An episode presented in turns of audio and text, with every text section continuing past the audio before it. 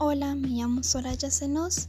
He elegido leer una novela de ciencia ficción titulada Un viaje al centro de la Tierra, escrito por Julio Verne, publicada en noviembre de 1864. Es un formato digital y lo leí una vez para cumplir con la actividad. La novela habla de Otto Lidenbrock, un profesor de mineralogía que vivía con su hijada Braube, su criada Marta y su sobrino y ayudante Axel. Otto se pasaba el día leyendo libros sentado en su sillón en su gabinete, donde un día hay un criptograma que cayó de un libro amarillento, escrito por Arne Sagnussen, que era un sabio irlandés del siglo XVI.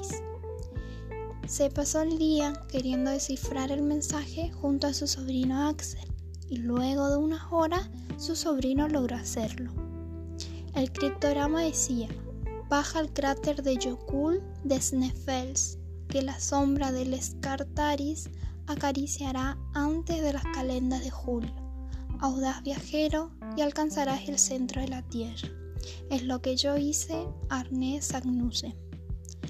Al escuchar esto, el profesor tan entusiasmado organiza una expedición para lograr esa misma hazaña y viaja hasta Islandia acompañado por su sobrino Axel. Al llegar buscaron un guía y fueron guiados por un hábil cazador llamado Hans hacia el volcán que los conducirá a las profundidades del planeta, donde encontraron un mundo prehistórico lleno de peligros inesperados. Al regresar a Alemania, Marta y Raven le esperan ansiosamente. Marta había contado a todo el pueblo del gran viaje que realizaron Otto y Axel. Y, Otto Lidenbrock se volvió famoso y escribió un libro que fue traducido en muchos idiomas.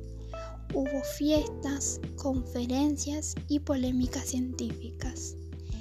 El guía, Hans volvió a Islandia y Axel se casó con su amada Grauben, la hijada de Otto, y desde ese día fueron muy felices.